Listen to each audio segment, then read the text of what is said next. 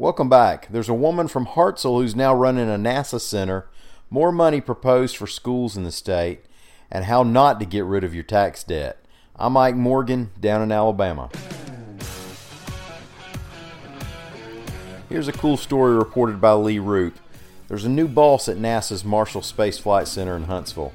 Jody Singer was named director of the center on Thursday, and she's the first woman to hold the position that originally belonged to Dr. Werner von Braun himself. Marshall's a big operation with a budget of nearly $3 billion. It includes NASA's Propulsion Center, where they design and test rockets for spaceflight, and it's where they're developing the Space Launch System rocket. Singer has spent time as the deputy program manager of the Space Launch System, among many other responsibilities she's had at the center. She first joined NASA in 1985. And like I said at the beginning, she's from Hartselle originally and has an industrial engineering degree from the University of Alabama at Tuscaloosa. Eric Mackey, who was appointed Alabama State Superintendent in April, is looking for an additional $158 million for the state's education budget, reports Trisha Powell Crain.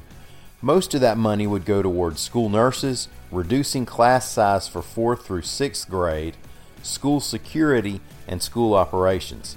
Governor Kay Ivey was at the work session where the Board of Education went over the proposal, and she said it lined up with her education priorities. Now, a lot of talk has been given to security, and there's $20 million in this proposal for schools to spend on security how they see fit. One thing, though, is that it won't be used to buy guns for the Sentry program, where administrators can keep a gun in a safe on campus if the school doesn't have an armed SRO. The reason for that is any weapons for the Sentry program, if used, must be paid for out of local tax money.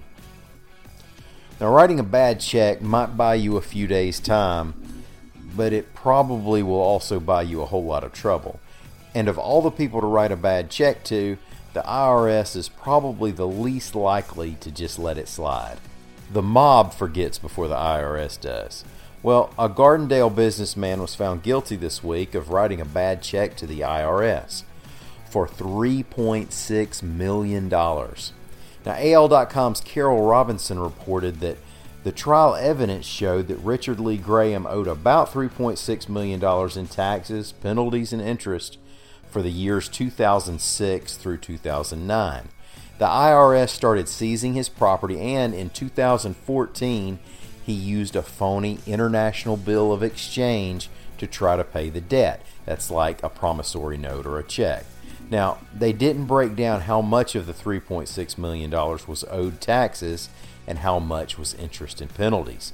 Willie Nelson will tell you the IRS knows what it's doing with all that, too.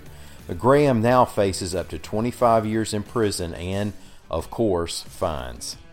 Well, thank y'all for listening. And here's the part of the program where I occasionally request for folks to rate us on whatever podcast app you're using or on our Amazon page if you're listening on the Alexa Flash Briefing. And if you already have, thanks. I have to ask every week or so because if we keep getting those, it supposedly helps this show get recommended to people who might be likely to give us a listen. Also, I expect we'll probably get another half hour show up sometime tomorrow that's still in an experimental phase, and I'm not sure it fits perfectly into the flash briefing format, but it seems to work as a podcast episode. We're having a lot of fun with it, and people have given us really positive feedback. If you've missed any of those where Leada Gore and I have had a discussion on a couple of topics, I've made a YouTube playlist of them on a Down in Alabama channel on YouTube. You can search YouTube for that, and I also tweeted a link to it on Thursday so you can get to it that way.